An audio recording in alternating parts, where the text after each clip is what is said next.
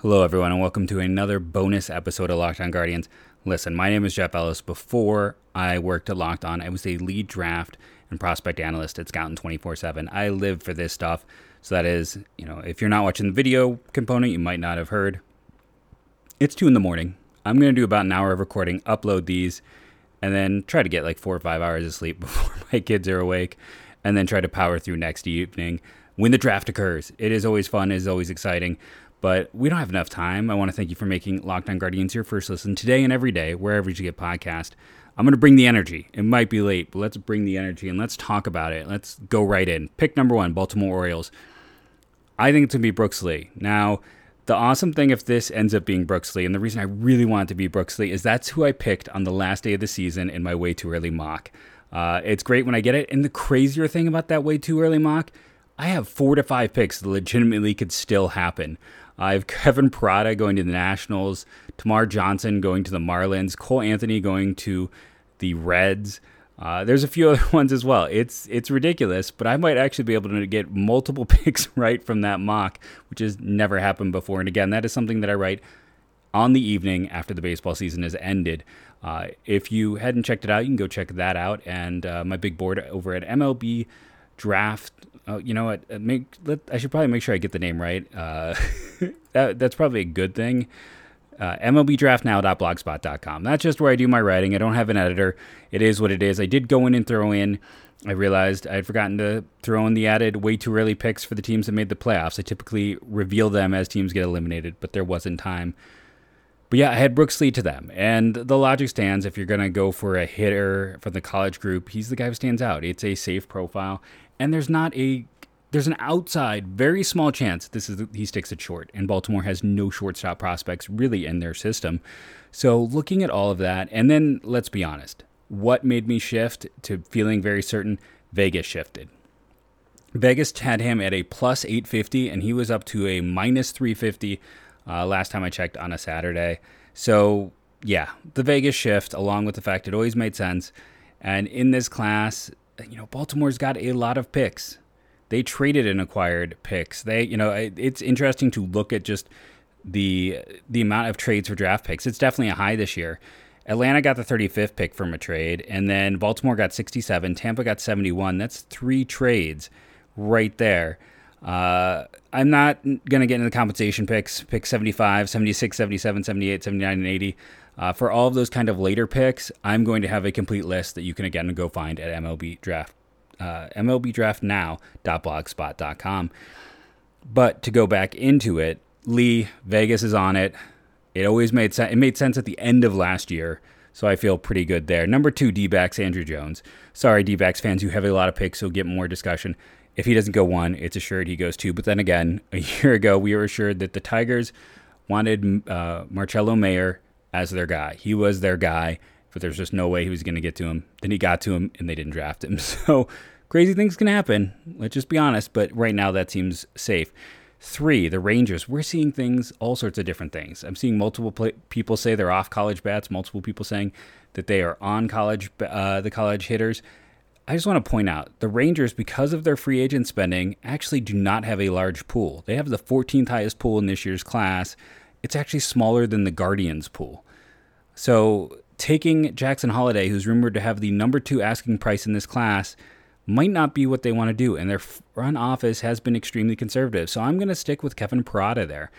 They, you know, catching a guy who can move through the system, hit for power, and be nowhere near as expensive as a draft pick, I think it makes a lot of sense. And again, I had them on a prep hitter. No, I had them on Jace Jung way back in the day on my way too early mock. A, co- a college guy just fits what they've done traditionally uh, as well.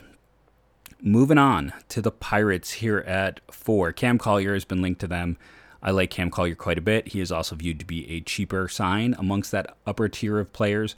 I think he's probably going to be a little bit lighter than Termarr Johnson, but I think whichever one of those guys is lighter, is who the Pirates take so they can come back and do what they did last year and swoop in on a lot of players and try to get three to four guys that were, you know, top 40 prospects in this draft class. Uh, his age fits with models. They went for a lot of high ceiling. Uh, I've com- comped him to Ke'Bryan Hayes a lot of times. So, yeah, it makes sense for him to go to the Pirates. Five, the Nationals. What has been the Nationals' approach over the past few years. Uh, you know, a lot of times people think, oh, they like ceiling or they they have the history with the injured players. No, they like guys whose stock has has taken a fall. They'd like to take falling talent, and it's often like their board is based off of, uh, you know, they don't get moved as much in the draft season. Who is the falling talent? Who is the name there? Well, it should be no surprise the name who's most commonly linked to them, if it's not Parada, is Elijah Green, because that's who that guy was. That was the player that a lot of people debated and said he's a generational talent. Now, if you go back to my way too early board, I had him going two, not one. Obviously, he wasn't generational talent. He got that overhype that we often see with prep pro- players. He's not a bad prospect. Uh, there is the swing and miss concerns that could cause him to slide, but right now, uh, he just makes too much sense at five. So then what happens with the Marlins at six? I'm gonna here's the warning to you listening on the podcast. I'm increasing recording volume because it looks low. So if you're listening to the audio, just know it's shifting a little bit right now. So at six we had the Marlins. Oh, too much. I'm shifting it back down. Hopefully, uh, okay, six we have the Marlins. That looks like a better overall shape here as I'm messing with with the production on this. But at six, we, as mentioned, Marlins. They took the sliding shortstop a year ago. They moved things around to make it work. Khalil Watson's had his ups and downs. We'll be honest. You know, the suspension, some of the immaturity. But I think you just take the top player, and it's Holliday, And I don't think they're a team that's really going to have a hard time uh, in terms of moving money around. They have multiple picks as well. They'll get it together, and it's going to work out. And Holliday is just too good of a prospect for them to not grab him there. This is where it gets maybe crazy. If you listened on my personal YouTube when I did a mock, it got crazy at one with uh, I, I, my last two mocks have not had Druw Jones going one, so we'll see. I am really, I guess, going over what I've always done. I'm going with history over smoke. But at seven, the Cubs. The Cubs have been linked to a lot of high cost guys in round two and round three. Now, Termarr Johnson is a guy they've been linked to. I think you know, there was a talk that Cam Collier and Cam Collier also supposedly doesn't have the biggest demand. But I've also seen them linked to Zach Neto, from Campbell, and he's going to go somewhere in this top 10. I firmly believe that. Uh, the Vegas odds on him, these are probably my favorites. Vegas, you know, over at our good friends at Bet Online.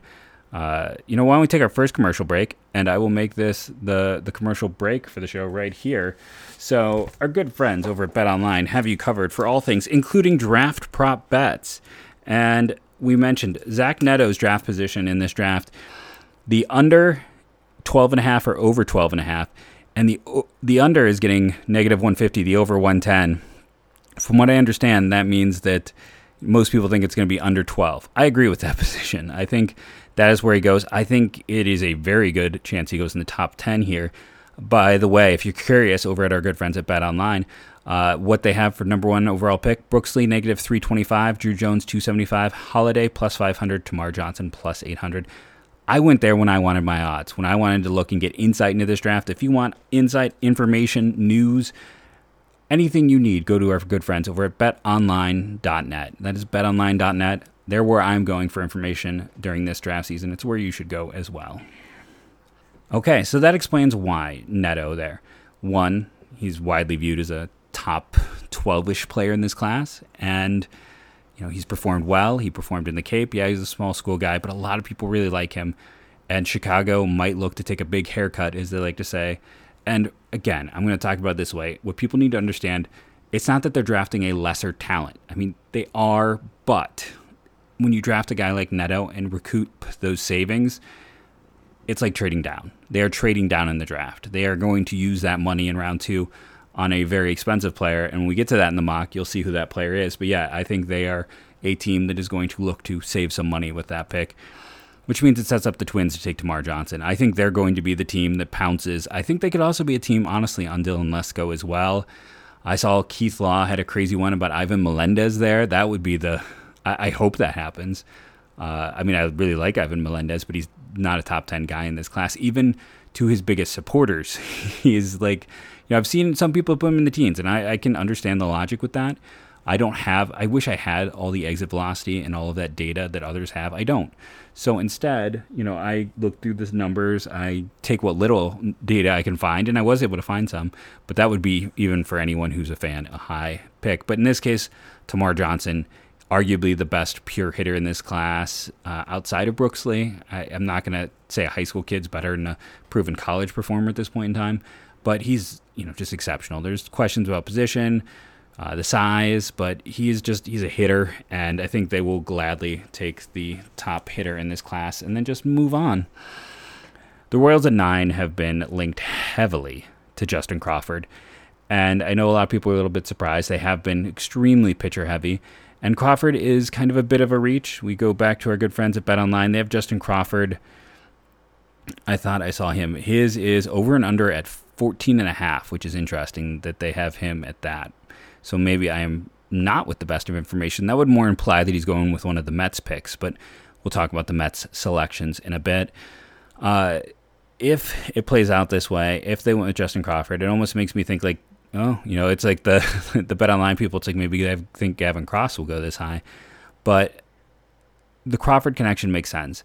They went under slot with this similar um, slot value a year ago, and Crawford would be, from what I understand, he's viewed as an underslot pick here, high ceiling player. It's not a great prep class. The, as the one thing I can say, the great thing about doing these mocks is as when you are forced to kind of go down the board and be like, oh, I think this team would typically go for a prep hitter like around here.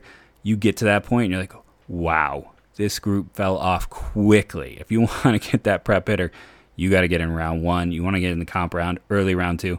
It falls apart taking Crawford here allows them to come back and get a prep arm. Prep arms are going to slide.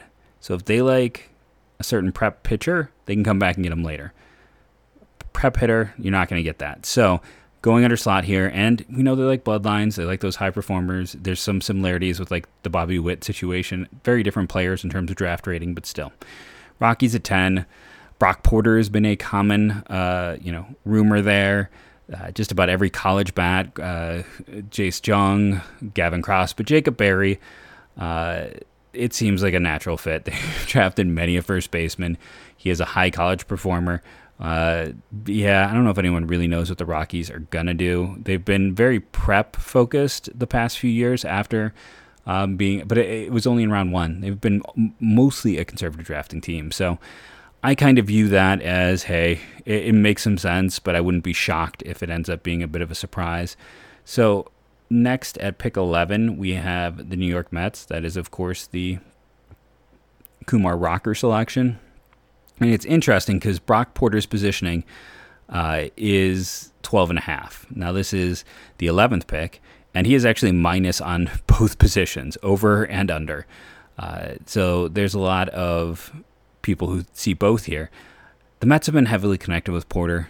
Uh, when Eppler was with the Angels, he liked to go upside, he liked to go ceiling.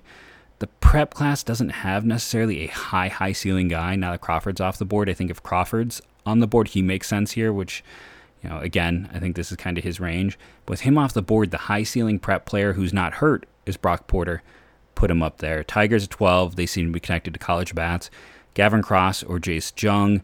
Jace Jung's bet online number is 13 and a half. So that's, you know, an interesting one to look at because that's right about here.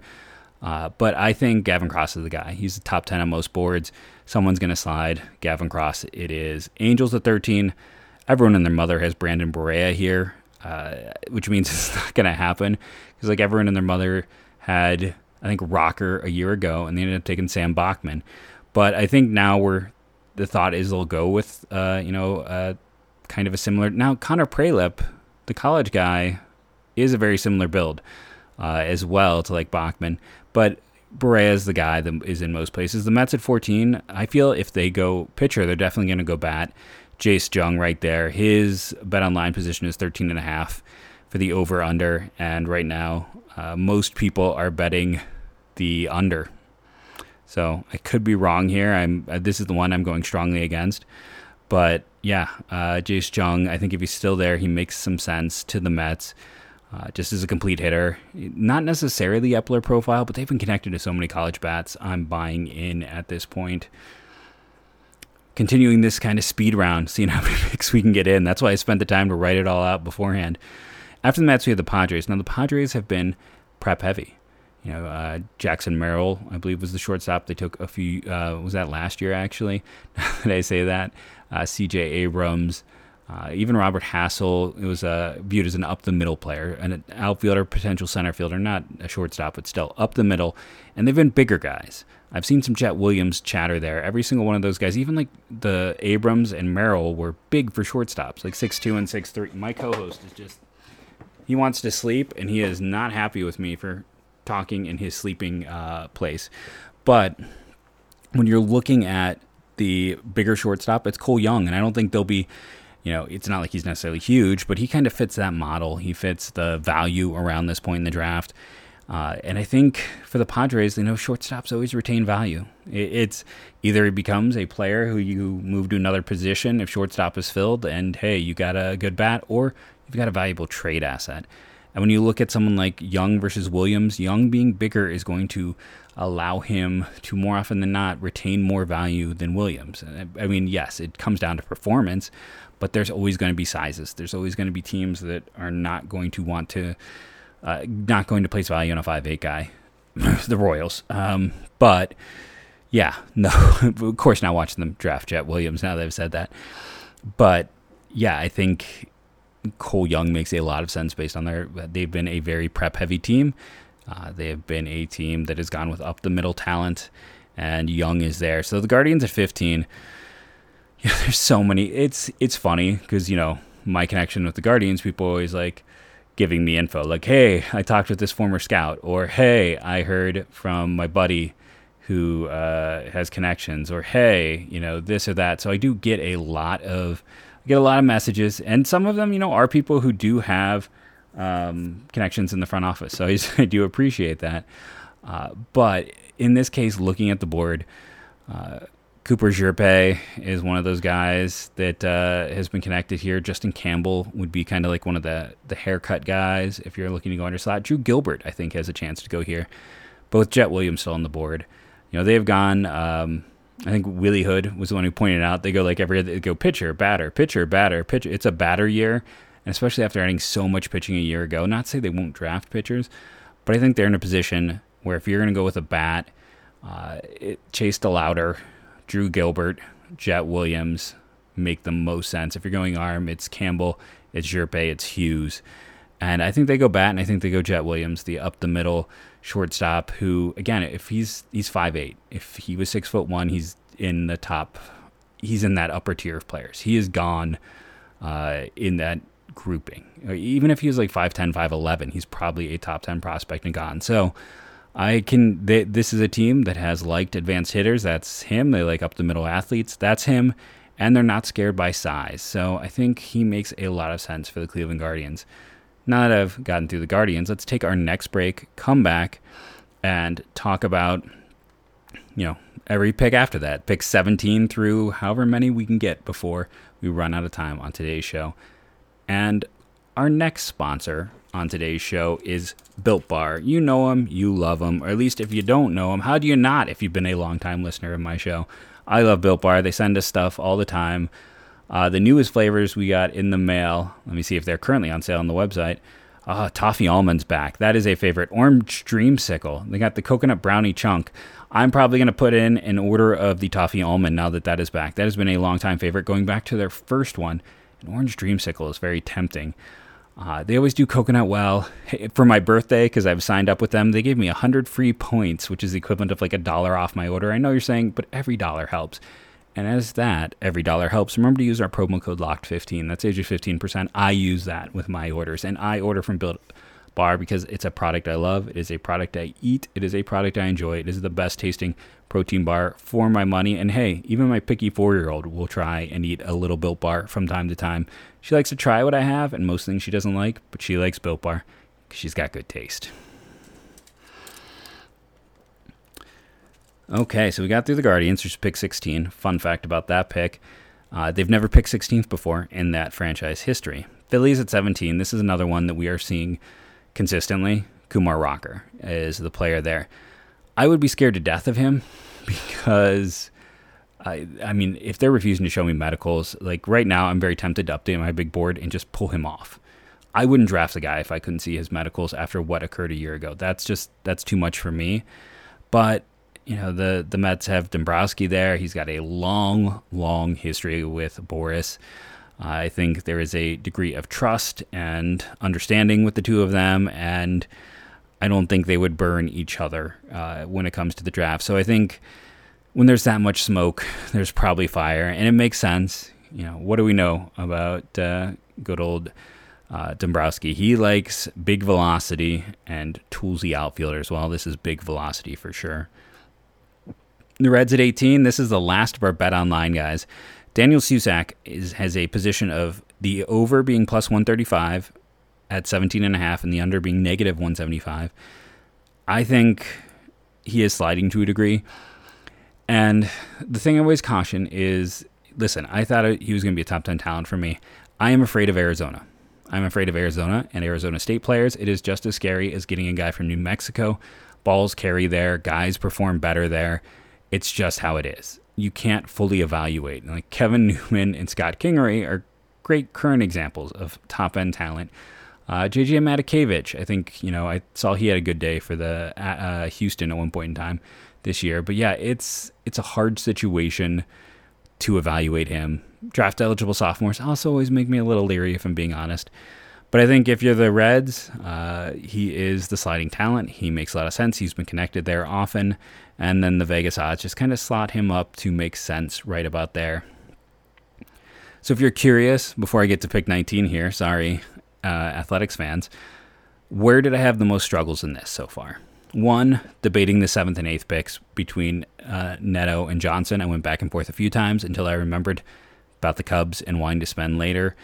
Uh, the Mets, I find, are a little bit of a tricky spot for me. And then the Padres pick until I realized Cole Young was still there, and then it became easy. And then right here at 19 with the A's.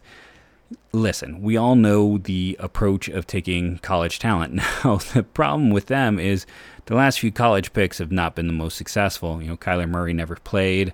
Uh, you know, I was just looking at these numbers. I should really pull it up, but they've been linked almost entirely to college performers so far through this process.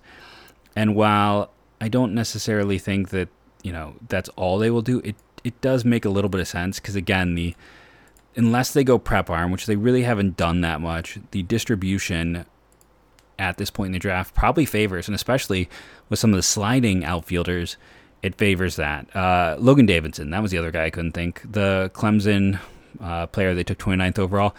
He's a little bit, I think, of a disappointment at this point in time in the minors to be a sub 800 OPS in Double A. And then go back to 2017, Kevin Merrell, who's on his third team, probably a career minor leaguer. And then, I mean, you go back, AJ Puk, one war. Daulton Jefferies has a negative war. Richie Martin, negative war. Yeah, Matt Chapman's worked out, but they've they're high school guys. Max Muncy, Tyler Soderstrom, uh, Austin Beck was a very high pick. I don't know if I'd say that worked out, but that's the interesting thing. The A's actually have gone from one of the best producing teams to not so much when it comes to the draft. But the guy they've been connected to is Dylan Beavers at points in time. It's one of the stronger connections we've seen in this draft, and you know he fits a lot of models. He's a model outfielder, a lot of tools. Uh, it's I don't. He's he's like the fourth or fifth best college outfielder on the board. I, I, also would say like Drew Gilbert. I feel like is rising. I just don't have a natural spot. I don't know if this is the best fit either, but they do like up the middle athletes. Part of me is now talking myself into it. It's like you know the the team that drafted guys like Jemile Weeks and uh, I'm just you know the the string of really athletic, fast guys that they took a while in you know in that range. But for now, I'll go with the the consensus with Beavers. Braves at 20. The Braves went out this week and wanted more money. What player could they be trying to get more money to get? Well, the two that stand out would be Dylan Lesko. And if not Dylan Lesko, then what about Cade Horton?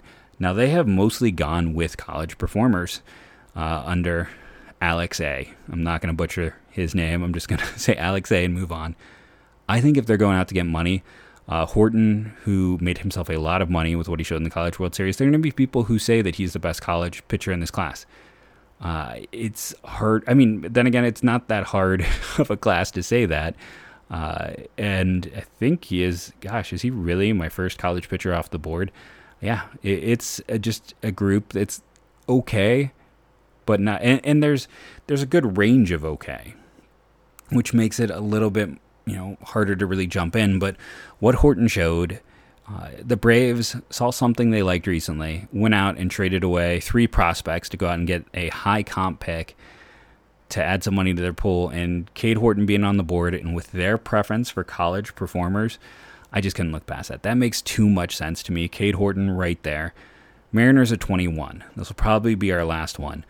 So they have taken a lot of college arms. They've been connected with, um, you know, college everything. And outside of Henry Ford a year ago, this is a team that was maybe the most conservative drafting team in the in the, the entire draft. What's interesting is their top prospect, far and away, was their second rounder, Edwin Arroyo, who I was a big fan of. I thought the Guardians would be all over him just because he fit a lot of their models. Good on Seattle for landing him. So who makes sense here? Looking through that college outfielder group, and there's almost all of them. Pick your poison. Seattle has, under Dipoto, taken a lot of small school performers. Logan Gilbert, uh, George Kirby, they have not been afraid of small schools. Chase DeLauter could easily go almost 10 picks higher than this. You know, to the right model based team, he might be a top 10 player in this class. I have him like 12, I want to say. Uh, you know, maybe it'll pop up on my little streamer behind me. Uh, where are we actually? Nope, I'm not close to where DeLauter is. Uh, and if you're not watching this on YouTube, go subscribe on YouTube. You can see my big board as it goes by. I'll make some decisions if I want to update it or not uh, before draft night. But they're not afraid of the small school guy. He's a big player, young for the class, tools for days. Quote unquote had a bad year, but no, he had a good year. He struggled against two really funky left handed pitchers in Messick and Hubart, who everyone struggled against. If you're going to base that weekend off of that, I, I don't know what to tell you. You're looking for him to fail in those cases. Uh, some of the metrics are really good from what I understand. Some of those advanced, like Trackman data, is strong on him. I think he makes a lot of sense here. And again, they're not afraid of the small school guy at all. So, yeah, I think at pick 21, Chase DeLauter. And here, we'll do one more pick. We'll make this one go pretty quickly. Uh, 27, 22, the Cardinals. I debated a lot. I had Drew Gilbert here, Cooper Hjerpe. They've been more model based. Gabriel Hughes was one of the best pitchers in college baseball and missing bats a year ago. From Gonzaga, smaller guy, smaller school guy, relative with Gonzaga, you know, but uh, still just 20 years old, so he fits those age models. Some similarities with Michael McGreevy from a year ago, but a higher ceiling, I think, than McGreevy.